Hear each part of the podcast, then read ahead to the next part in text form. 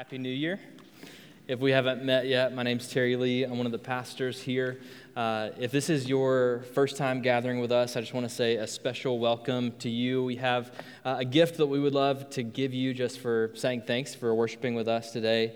If, uh, if you haven't received one of our first time guest bags, or you've been coming for a while and haven't received a guest bag, please just stop by the Connect table. Would love the opportunity to meet with you and uh, give you one of those. Also, want to just say to everybody who's back in, uh, in 2023, I missed worshiping with you guys last week. So thankful that we get to dig into God's Word and uh, just start this year off worshiping together. So, if you have your Bible, go ahead and find Acts chapter 1. Uh, we are closing out our series that we've been calling the Creed of Christmas this morning. Uh, so I know it's the new year. We're still, talking about Christmas, but Christmas is important enough to talk about all year long because it's whenever Christ took on flesh and came into the world. Now, uh, we've called this the Creed of Christmas, and each week we've kind of been walking through the Nicene Creed. Uh, this creed that um, different, you know, people in the church came together in 325 and said, uh, to protect the church at large from heresy and from division. We want to come together, even with some differing views on maybe second or third or fourth tier issues, and establish the main things, the, the core doctrines of what we believe, uh, not to to create those, but to say, hey, this is what we're affirming together that the church has always believed, what the Bible has always taught. And so uh, they came together and did that. Now, here's one of the stories that uh, kind of floats around whenever you talk about the Nicene Creed that a, lot of people don't know. Now, I'll give you a, a, little warning ahead of time. I have no idea if this story is factually correct, um, but it, it's a good story to tell uh, in the sense that it's interesting, okay? So there was this bishop uh, who was born in 270. And uh, then he became a bishop, Bishop of Myra, in 317. Uh, so Nicene Creed took place in 325, 317. And this bishop's name was Nicholas. Um, and so Nicholas, he, you know, was this bishop, was very generous, and uh, on one occasion even took some gifts and, you know, gold coins and those kind of things to this family that was in great need. And so, you know, Nicholas was this great guy. And uh, many people say that Nicholas, uh, as he would later be known, Saint Nicholas, uh, was at the, at the establishment of the Nicene Creed, whenever they all came together at the Council of Nicaea. And uh, they, they came together, and the main issue was that there was this guy named Arius who had been saying that Jesus was not the Son of God, equal with God the Father and equal with the Holy Spirit. This guy Arius was saying that you know Jesus was created, uh, that he was you know uh, just another part of God's creation, important yes, but not truly the eternal, pre-existent Son of God. Well, as folklore has it, as you know the story goes, um, Saint Nicholas got so upset that Arius was saying this that he stood up and, and overwhelmed with emotion, ended up punching Arius in the face. Um, now, I don't know if that's true or not. Like, it, you know, historically, he wasn't actually cited to be there until like several hundred years after it happened. But here's my point if Christology and the Creed of Nicaea is important enough to get Santa Claus to punch somebody in the face, it's worth uh, four weeks of a sermon series. Um, so sorry, there's my, my poor setup into, all right, let's dive in. Now, now here's what's going to happen over the time that we have. Uh, I want to walk through just kind of the, the four different stanzas that we've been looking at in uh, the Nicene Creed. And then we're going to do something I've never done before. We're going to jump into not one, but three key texts. All right. Now, I recognize everybody stayed up late last night. We got a lot going on. So think of these more as like three devotions as, as we kind of think about who Christ is, what, um, not only what Christ has done, uh, what Christ is doing right now, and then what Christ will one day do when he returns. Um, and so, with all that being said, let's look again just at the Christology specifically that is established in uh, the Nicene Creed. Now, this is um, a, a three part creed, if you will, focusing on the Father, the Son, and the Holy Spirit. Uh, but for our purposes, we're just going to focus on what it says about the Son specifically. All right, so this is what this creed says We believe in one Lord, Jesus Christ, the only Son of God, eternally begotten of the Father, God from God, light from light, true God from true God, begotten, not made, of one being with the Father. Through him all things were made. For us and for our salvation, he came down from heaven, was incarnate of the Holy Spirit and the Virgin Mary, and became truly human. For our sake, he was crucified under Pontius Pilate, he suffered death and was buried. And then this is what we're going to talk about today. On the third day, he rose again in accordance with the scriptures. He ascended into heaven and is seated at the right hand of the Father. He will come again in glory to judge the living and the dead, and his kingdom will have no end. Now, as you see that, you can kind of see what we've done with, you know, the, this four-part sermon series. First week, we looked on uh, how Christ is eternally pre-existent. Uh, the second week, we looked at his humanity. Last week, uh, Jimmy talked about the suffering and death of Christ as, or two weeks ago, as our substitution who he took on flesh, became our substitute from cradle to cross, accomplishing the work of salvation. Uh, he who was born to die and to rise again. And today we're going to focus on uh, what took place after the resurrection, the ascension, the current reign and rule of Christ, his intercession, and his return. Now, why is this so important? I think often whenever we think about you know, the work of Christ, uh, especially around Christmas time, we think about the incarnation, that he is eternally pre existent, the Word became flesh. And that deserves our full attention. Whenever, whenever we think about Christmas, whenever we think about the incarnation in general and what Christ has done, that deserves to be one of, one of the highlights. I think often, whenever we think about the work of Christ, most of us, uh, especially whenever we're talking about like what is the gospel, we tend to lean more toward the substitutionary atonement of Christ. Uh, so, what took place? Well, uh, Christ took on our sin, then he imputed his perfect righteousness to us to declare us righteous. And, you know, then we kind of almost picture the death and resurrection of Christ as like two sides of the same coin. Uh, so, you know, right after Good Friday, Easter Sunday happens. And so, you know, we focus on, all right, this is all that Christ has done. And then if you're a student of the Bible, you know, you, you often at least reference the second coming of Christ, as in, you, you know all that Christ has done, and one day this is what he will do. But that kind of leaves you wondering, all right, now, how do I, how do I think about Christ right now? Whenever I think about my current walk with Jesus, what, what am I thinking about in regards to his current action? In regard to uh, what he's accomplishing or applying in regard to what he's accomplished. I mean, picture it like this. Um, let's say you're going off to college, you're a college student, and uh, you know you have great loving parents, and they're helping you move in, and they bring all the boxes into your dorm room and set them down, and they're like, "All right, uh, just so you know, everything's paid for. We've completely covered your tuition. We've got it, you know, direct withdrawal. Every time a tuition payment for a semester comes due, uh, we'll cover it. We'll cover your books. Like we've got everything paid for in advance. Um, and you know, we're we're really excited about graduation day. We look forward to being able to see you walk across that stage and uh, get the degree that that you're going to work so hard for. And so we'll talk to you then. And then they just walk out, and you now that would that would be kind of like all right like what's going on? Like i'm really grateful that uh, you've accomplished everything needed for me to, to live the next four years. Like that's very generous and kind. Everything's going to be paid for. Um, and, and then you think well you know i'm, I'm looking forward to the day that uh, you know we get to catch up and i can tell them about you know uh, my sophomore and junior semester. I'm looking forward to telling them about the co-op that i have and you know, but but what's missing? That the, in the in between, you're like, well, how, what is this relationship like? I mean, are, are they thinking about me? I mean, have they, you know, did they go home and immediately turn my bedroom into like a home gym or like a movie like room? Like what, like what's going on? Are they, are they still concerned about me? And while I think that's, you know, that's a crazy analogy to think that that would happen in the real world, I think many of us, if we're not careful, we begin to operate like that when it comes to the work of Christ. And we think, oh, you know, Christ, he took on flesh. He left his throne. I mean, we just sang about that. He left his throne from heaven to, to come and be like lowly, born in a manger, to take on just the frailty of flesh, and uh, then lives this perfect life, accomplishes everything needed in his death, and he's resurrected, and then he ascends to heaven. And then now we're kind of like, all right, we know he's going to return one day. He promises to make all things new, but what do we do kind of in the in between?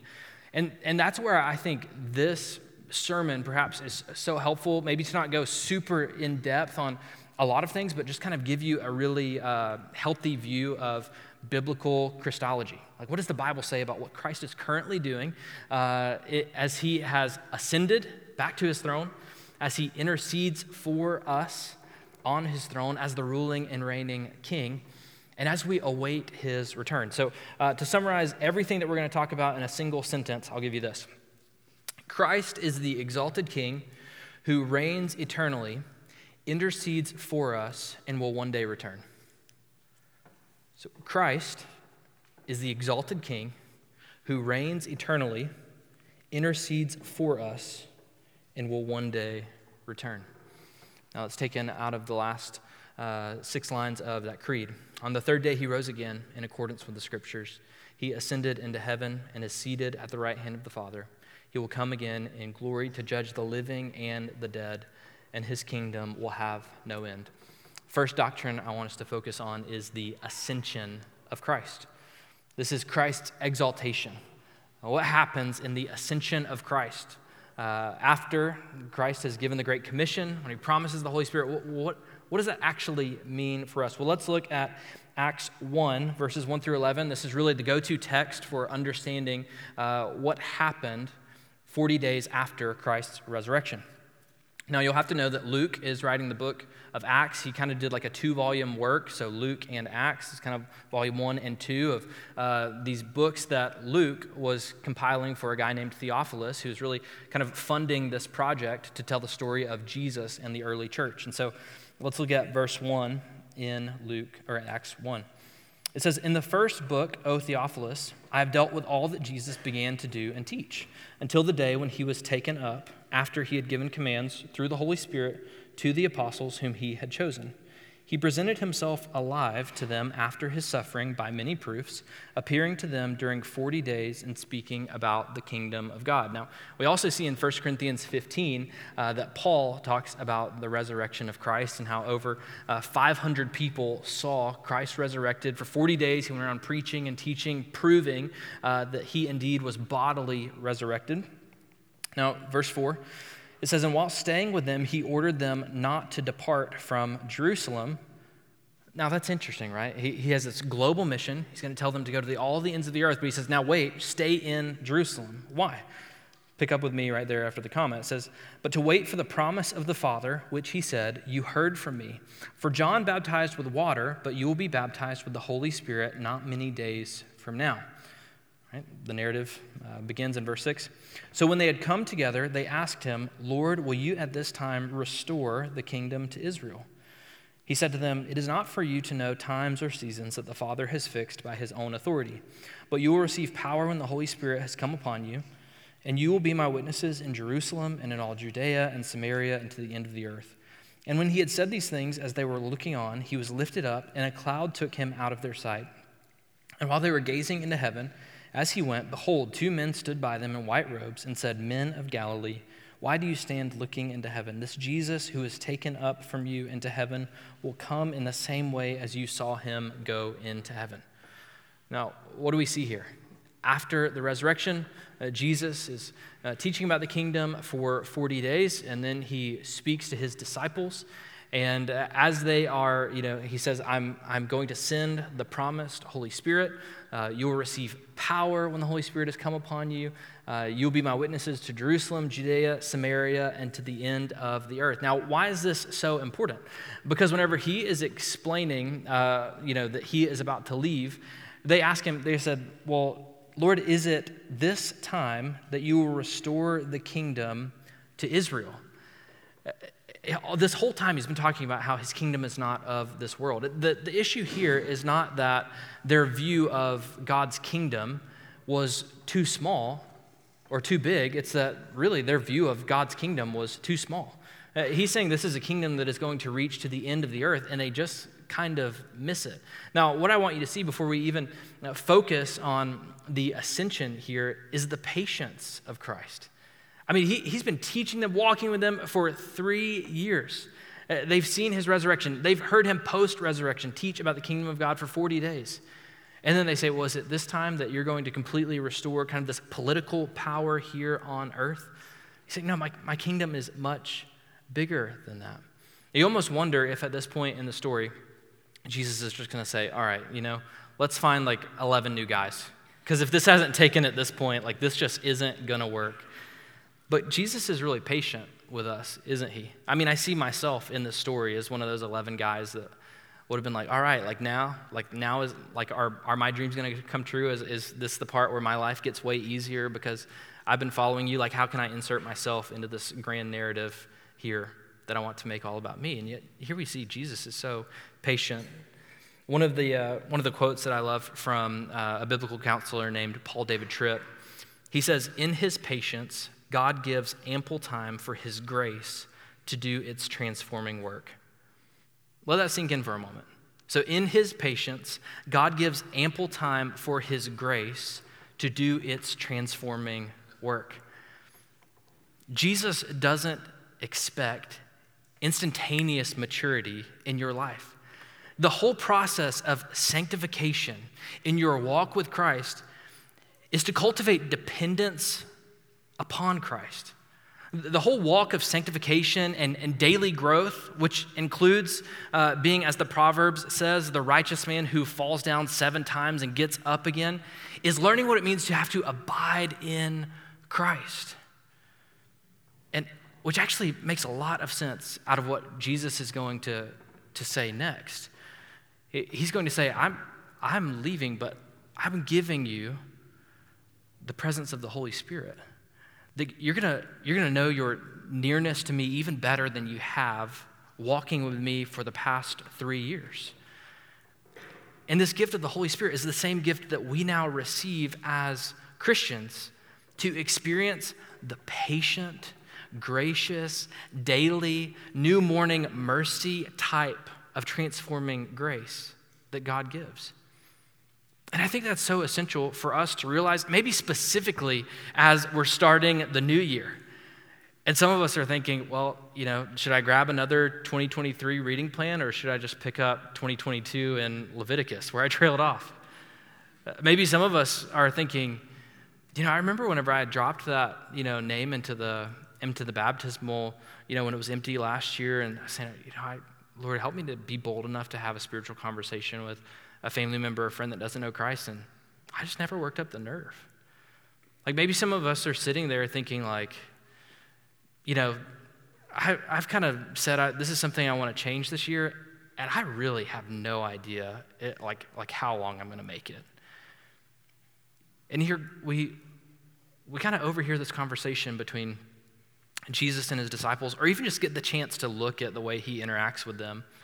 And he's he's patient and it's a reminder to us that in his patience, God gives ample time. He, he, he allows us uh, the ability to be transformed by his daily renewing grace. And, and part of failure is even becoming more dependent, more reliant on Christ and realizing that we in ourselves are insufficient.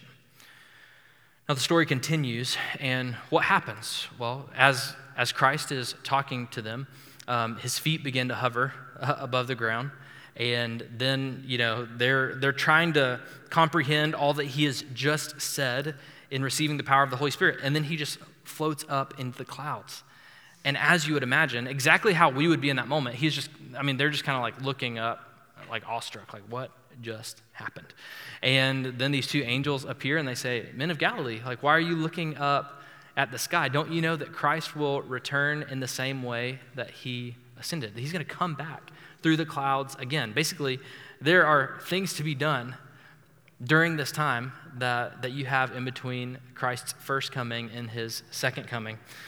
So, what implications does the ascension have on us that Christ ascended into heaven? Well, uh, first, one of the things that we see is that Christ maintained his physical body, that Christ is both God and man, even now in heaven, even seated at the right hand of God, that he has a physical body. Uh, think about that. that. That means that you and I, whenever we are in heaven, we too will be embodied. We will have a physical body, a resurrected, glorified body, as Christ, who has gone before us, has. We also see that in his ascension, this isn't just Christ returning home, this is the exaltation of Christ. This is Christ taking the throne that he rightly deserves, that he alone deserves as the king over all creation. Think about that for a moment that Christ rules over all things, that he is seated at the right hand of God the Father even now, that all authority in heaven and on earth has been given to him. Now, why does that matter so much? Well, because if we were to get a glimpse into the throne room of God right now, we would hear myriads upon myriads of angels crying out, Holy, holy, holy is the Lord God Almighty, worshiping around his throne because he is worthy of it. And how often do we pray? Our Father in heaven, hallowed be thy name. Thy kingdom come, thy will be done on earth as it is in heaven. That we, that our hearts would have that kind of posture of worship. Now, constantly, whenever we think about how we're talking, how we're loving others, uh, whenever we think about the way we spend our free time or the priorities that we have or the way we plan our schedule, is that an act of worship that reflects that Christ is not only on the throne of heaven, but throned in our hearts? That he is worthy of all worship. This is a great comfort as well. That Christ is seated on the throne right now. I know that for, many, the past couple weeks have been full of joy, and for many, they've been very difficult. Um, two, two of our church members said goodbye to uh, parents this past Christmas. And uh, I, I mean, it's that, what, what can you say to console someone who loses a loved one? What hope is there whenever you're thinking, you know, this, this has been the hardest week of my life. And here, this passage, focusing on the ascension of Christ for just a brief moment, enables us to inhale, recognizing the grief and the difficulty and the unexpected pain, and to exhale and say, Christ is seated on his throne. He is sovereign over it all. And I don't understand it. There's a lot of confusion. There's still a lot of feelings to, to work out in the presence of God. And at the same time, God's on his throne. Christ is on his throne even now. What a comfort that is to see that he is ascended and is seated on high. I also think that here, whenever we look at a passage like this, we see that in Christ going to heaven, that he also sends the Holy Spirit. That's what he says, that we would be his witnesses as we have received the Holy Spirit. What a gift that Christ can declare in the Great Commission Behold, I am with you always to the end of the age. And how can he do that? In John 16, 7, he says, It is to your benefit that I would go so that I would send the helper with you. I mean, uh, it, during Christ's uh, you know, mission on earth, in his incarnation, uh, he, was, he was one place in his human nature at one time. And he says, Whenever I go, I can, I can send the Holy Spirit, and he will be with all believers in all places at all times. And what we see is that this is, this is how the, the nature of Christ is present with us as a result of his ascension. This is a great comfort to us. And then, and then what happens? We see that the church is born and the church multiplies. I mean, you know, to use an example just from, you know, our modern world, uh, two years after Steve Jobs passed away, the CEO and, you know, innovator of Apple, the stock price was 44% down from its all-time high, right? So things got progressively worse after he died. What happens two years after Christ's death? Well, I mean, Christianity is rapidly spreading throughout the known world. Why is that? Because Christ didn't stay dead, because he raises to life, he ascends and sends the Holy Spirit to empower and enable the mission that he left his people with. I think it's interesting to note that as you read Luke 1 and 2 and Acts 1 and 2, there are these beautiful parallels with the work of the Holy Spirit, what he does, and then this birth of new life. You see that, you know, an angel appears to Mary, And, you know, he says, the Holy Spirit is going to indwell you. You are going to have a child, and he will be God with us. And then in Acts 1, what do you see? Christ comes. He says, I'm going to give the Holy Spirit to you, that, that the Holy Spirit will dwell in you, and that the church will be born. Acts 1 and 2 uh, show us the way that the Holy Spirit comes and dwells. And then there's this birth that changes everything. The birth of Christ in Luke 1 and 2, and the birth of the church in Acts 1 and 2. Through Christ's ascension, uh, we see that he takes his throne, that he sends his spirit, and that the church is born. That now the presence of Christ is with us even now. Uh, the, the next thing that we see as an aspect of Christ's ascension is his intercession, that he daily pleads for us, which brings us to the second passage that we will look at, Hebrews 7 23 through 28. So if you have your Bible, go ahead and find Hebrews 7 23 through 28. Now, this is the intercession. This is Christ's work eternally applied. Now, think about maybe a, um, you know, a TV show that you've watched or a movie where there's just, you know, kind of this big, uh, you know, courtroom scene. Maybe it's the pinnacle, and you know, there's just been this case kind of working through the entire movie, and evidence is being, you know, submitted on both sides. And you're just kind of like, what's going on?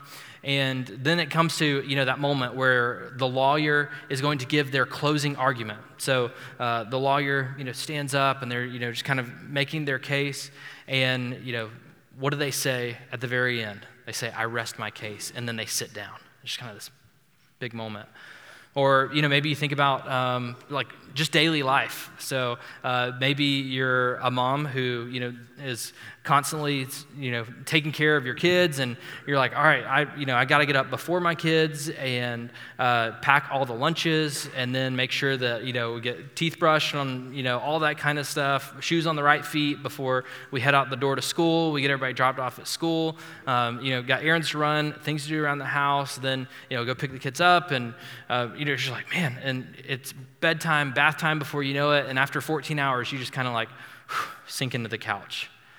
Now, what is being communicated in both cases by sitting? It's not just a change of posture or position, it is a sign of work that has been completed. And what are we told in that passage that Charlotte read earlier in Hebrews 1? That after making purification for sins, Christ was seated at the right hand of the Father, that his work is finished, that his work is complete on our behalf. And so, what does he do now? Now he applies the work that he accomplishes through his intercession. You know, the entire theme of the book of Hebrews, as Jimmy said last week, is that Jesus is better.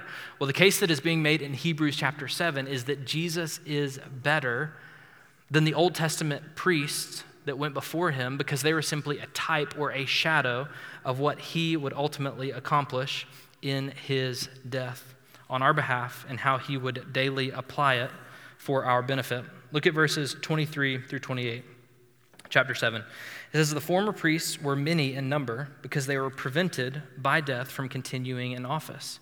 But he holds his priesthood permanently because he continues forever. Consequently, he is able to save to the utter, uttermost those who draw near to God through him, since he always lives to make intercession for them. For it was indeed fitting that we should have such a high priest, holy, innocent, unstained, separated from sinners, and exalted above the heavens. He has no need, like those high priests, to offer sacrifices daily for his own sins and then for those of the people, since he did this once for all when he offered up himself. For the law appoints men in their weakness as high priests, but the word of the oath, which came later than the law, appoints a son who has been made perfect forever. What do we see here? That Christ is not like the former priests. Why not? Uh, because he doesn't have to atone for his own sin first, make a sacrifice, and then make a sacrifice for others. No, we see that he, being completely holy and unstained, unblemished, completely sinless, is able to offer a once for all sacrifice on behalf of his people. The former priests could never do that. What else do we learn? That he is a priest forever. Because he is eternal, he can offer eternal life. No priest could do that. They only served for a temporary amount of time because they were finite human beings. What does this mean for us? Whenever we read that Christ can save to the uttermost, that word uttermost that you find there in uh, verse 25 has kind of a dual meaning in the Greek. It, it connotes both completion, that Christ has completely accomplished the work, saying, It is finished. There's nothing else that you need to do in addition to the work of Christ to be saved, but simply to receive that as a gift by faith. But it also has an eternal duration. It's saying there's no expiration date on the salvation of Christ. And he applies this work forever. That gives us great confidence to approach the throne of God. And, and I don't know about you, um, but I know for me in my own life, whenever there are things that I'm like, hey, this is really an act of obedience um, that I know the Lord has called me to do, and whatever, I just kind of turn the other way. I don't feel super confident to approach the throne of God. But whenever there's a sin that I'm struggling with, whenever I'm like bitter with someone, like my prayer life is just not doing great in that moment. I'm not, you know, it's like I'm a little more reluctant to go to my Bible and to have a devotional time whenever I feel like, you know, I've, I've really messed up the day before. And yet, here, according to Hebrews 7, your confidence to approach the throne of God the millisecond after you have committed a sin does not come from the action that took place but what Christ is currently doing in the heavens on your behalf. That in the moment that you feel like you really blew it, or, or in the moment where you feel like, you know what, look at me, like I'm, I'm unlovable, that, that if you could somehow see into the heavens, you would hear Christ praying on your behalf. Like, imagine how your life would be different if, you could, if, if, you know, I mean, if someone could share like a clip right now of Jesus praying for you, and you could see your name roll off his tongue, saying, like, Lord, I pray that you would help Terry Lee in the midst of this struggle with sin. Lord, would you make him humble? Would you give him compassion for other people? Would you rip away his self-centered, like, man, if I could, if I could hear Jesus praying some of those things for me, I think I would like just, you know, roll into Monday like fired up. And this passage says that's exactly what Christ is doing. He is seated at the right hand of God the Father, and God the Father isn't reluctantly receiving this. God the Father is like, Yeah, that's exactly what I sent you to do to go and redeem these sinners who were once my enemies and make them my children. And now the Son of God is constantly saying, My blood was shed for them. There's nothing else needed.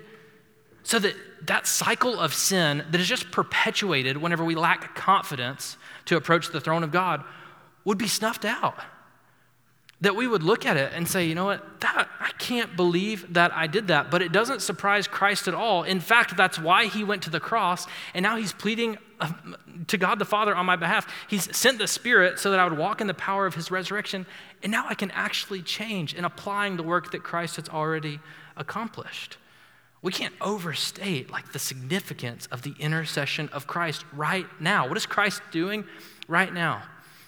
He, he's praying on your behalf. He's applying eternally the work that he has accomplished on your behalf. And that is why he is completely worthy of our worship. There's no greater act of love than this. This is why Augustine said that the cross of Christ was the pulpit in which Christ proclaimed his love to the world.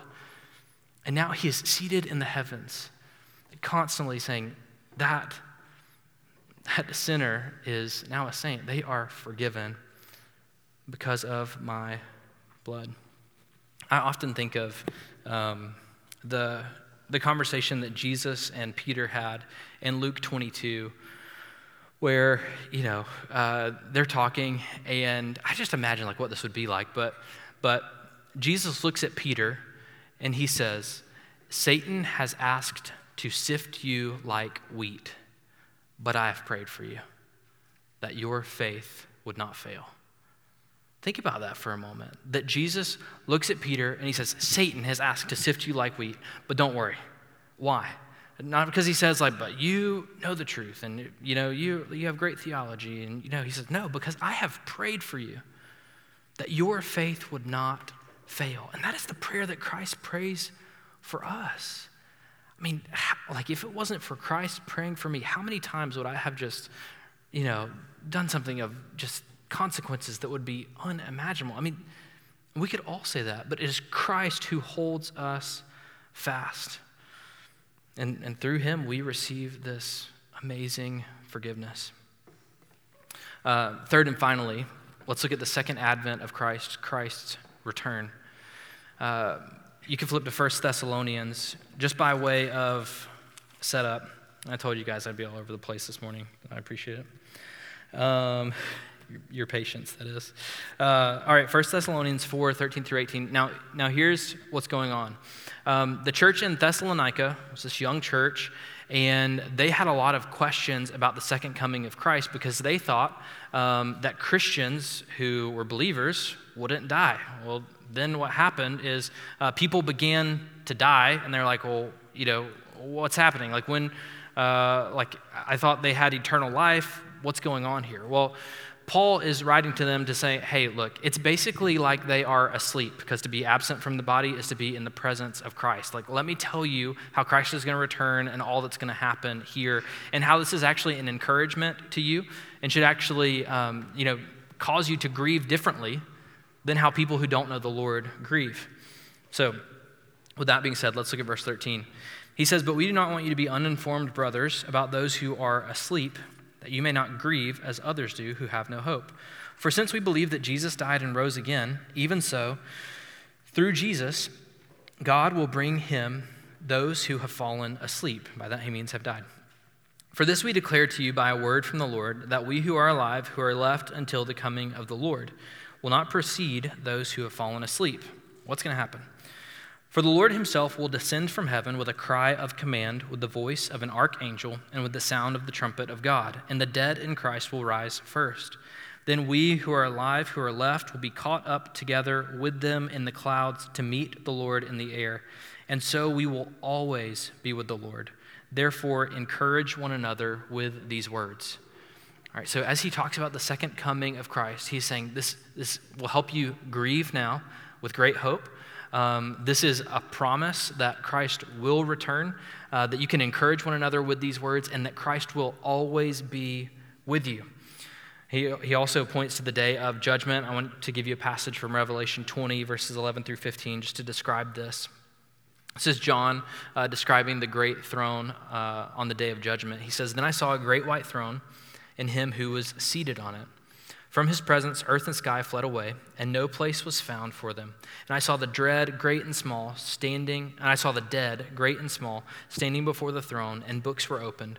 Then another book was opened, which is the book of life. And the dead were judged by what was written in the books, according to what they had done. And the sea gave up the dead who were in it. Death and Hades gave up the dead who were in them. And they were judged, each one of them, according to what they had done. Then death and Hades were thrown into the lake of fire. This is the second death, the lake of fire. And if anyone's name was not found written in the book of life, he was thrown into the lake of fire. So, this is that section of the Creed where we read that Jesus will come, he will return, he will judge the living and the dead, and he will reign eternally. Now, what do we see here is that those who knew Christ are, are judged their name is found in the book of life, and they have eternal life in his name. And those who do not know Christ, whenever they are judged, they are found to not be in him, and they suffer eternal conscious torment in a place called hell. Now, whenever you think about the day of judgment, what feelings does that incite? I mean, maybe, maybe whenever you think about the day of judgment, you you get like a little fearful. You're like, I don't know. Like, I don't know if I'm ready. Like, I don't know if I, like, that, that just seems like a lot. Uh, maybe, maybe some of you just kind of feel like, you know, there are things that I would like to accomplish right now that are on my bucket list that, like, I, I don't want the Lord to return right now because I, I still feel like I've got a lot of life to live. Uh, others of you maybe think about family members or friends uh, that, you know, you're, you're like, I don't know if they're ready for the day of judgment. And this kind of causes like a sense of urgency for you. Some of you, you may not be believers. Like this could be your first Sunday in church and you're saying, hey, I want to start this new year by going to a church. And so you came this morning and you're thinking like, wow, this is like super weighty. And, and what I want us all to see is that this reality, the truth of Christ's return, is an invitation to follow him. If you're not a believer, this is the time that you confess your sins to God and say, I, I want Jesus to be king over my life. Like I want to follow him and put my faith in him, that I would have eternal life in his name. If, if you're a believer, this is both a, a sobering reality, the, the urgency we have in this mission, but it's also a great comfort that Christ will return, that he will make all things new, that his reign as it is in heaven, will be fully realized on the earth. The Heidelberg Catechism, this tool that was used, uh, developed in the 1500s to kind of teach doctrine to adults and children, phrases question 52 like this, which I thought was interesting. It says, What comfort is it to thee that Christ shall come again to judge the living and the dead? I, I love the question because I think a lot of us are kind of wondering that. Like, what, what comfort is this? It says, In all my distress, and persecution, I turn my eyes to the heavens and confidently await as judge the very one who has already stood trial in my place before God, and so has removed the whole curse from me. No fear. In all my distresses and all my sins, all my failures, I, I know that I will look upon Christ. And God the Father will say, Well done, my good and faithful servant, because of what Christ has done for us. He's fully received the curse in our place. Not only that, but it also says, All his enemies and mine he will condemn to everlasting punishment, but me and all his chosen ones he will take along with him into the joy and the glory of heaven. I mean, uh, think about that for a moment that all of Christ's enemies will be conquered. And I think uh, sometimes we don't, we don't really know what to do with that because whenever we think about our enemies, maybe it's like a coworker that always outdoes us or the person that got valedictorian instead of us or, you know, whatever. But whenever we think about the enemies of Christ, I mean, think about the weight of injustice in our world. Think about those who uh, recruit and train child soldiers. Think about uh, the horrendous acts of human trafficking. Like that one day Christ will fully put an end to it all, and that sin will be no more, that sin will be rid in the world and in our hearts. That every single one of his enemies will be crushed, and that his reign will be fully realized on earth. Think about the fact that we will be in the presence of Christ, and the journey of our sanctification will finally reach its designed end. Cancer wings will be no more. Depression, well, I mean, it can be crossed out of the dictionary. That one day Christ will return and wipe away every tear and make all things new. And so, as, as Christians, we, we look upon the ascension of Christ and see that he's enthroned as king. We, we cling fast to the current intercession of Christ and we await his second coming. I think this changes the way that we live right now. Um, a couple weeks ago, it was December 18th. Uh, you may remember the Bengals played the Buccaneers. And, you know, I grew up Floridian, and so uh, have always been a Tampa Bay Buccaneers fan. That's a football team eh, for those of you who don't know. Um, so so I, have always pulled for the Buccaneers. And, um, you know, it, was, it was difficult to choose between Buccaneers or Bengals on the 18th. Actually, our family was divided a little bit, um, so our boys were kind of torn. But we were like, we like to pull for the home team because you know our neighbors shoot off fireworks. We you know love to wear black and orange, and uh, even crying with you know the rest of Cincinnati when we lose. Like that's that's all fun for us. Um, and so, you know, we were watching the game. Bedtime for our boys took place around like third quarter, like beginning of third quarter. And so we're like, all right, well, we'll pause the game. I guess we should be responsible parents and get our kids to bed. And so we did that. Uh, but whenever we paused the game, the score was six to 17. Bengals were down. And so we're like, this doesn't look good, you know, for the Bengals. We're pulling for the Bengals. And, uh, and so, anyways, we come back down, you know, 45 minutes later, we turn it on, and uh, we're getting like through the third quarter, and, you know, they score, and things are looking a little bit better, but still not great. Still not looking like maybe the Bengals are going to win it. And then we hear just this loud boom, like next door, like do, do, do, do, boom, boom, boom. And what has happened? Uh, our neighbors are shooting off fireworks. And so there we were with like five minutes left in the third quarter, and what do I immediately know? The Bengals just won. Like they just secured the W because our neighbors love the Bengals so much and are always shooting off fireworks. Now, what we find is that Revelation 20, that what we find in, in this promise of Christ's return acts a lot like those fireworks.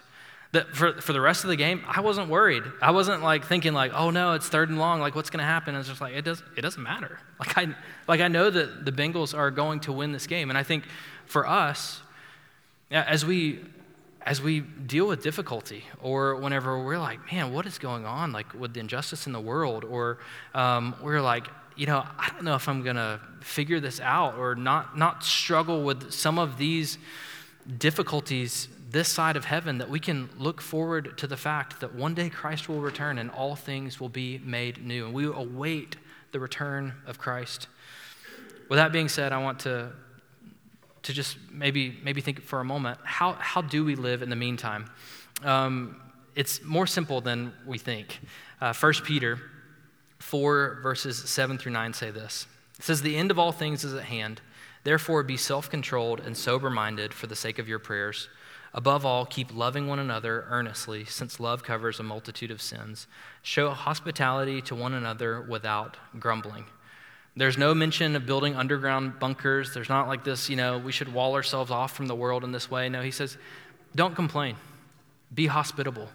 Love one another. Be self controlled. Be sober minded. Saturate yourself in Scripture. He's saying just, just live as someone who walks with the Lord and, and follows Him as you await the return of Christ. So perhaps you're not much for resolutions, but here are some suggestions for maybe some habits to either continue or to, to have as we think about 2023. Worship with your church on Sunday. I know we have some guests from other churches here, and so I'd encourage you hey, worship with your church family.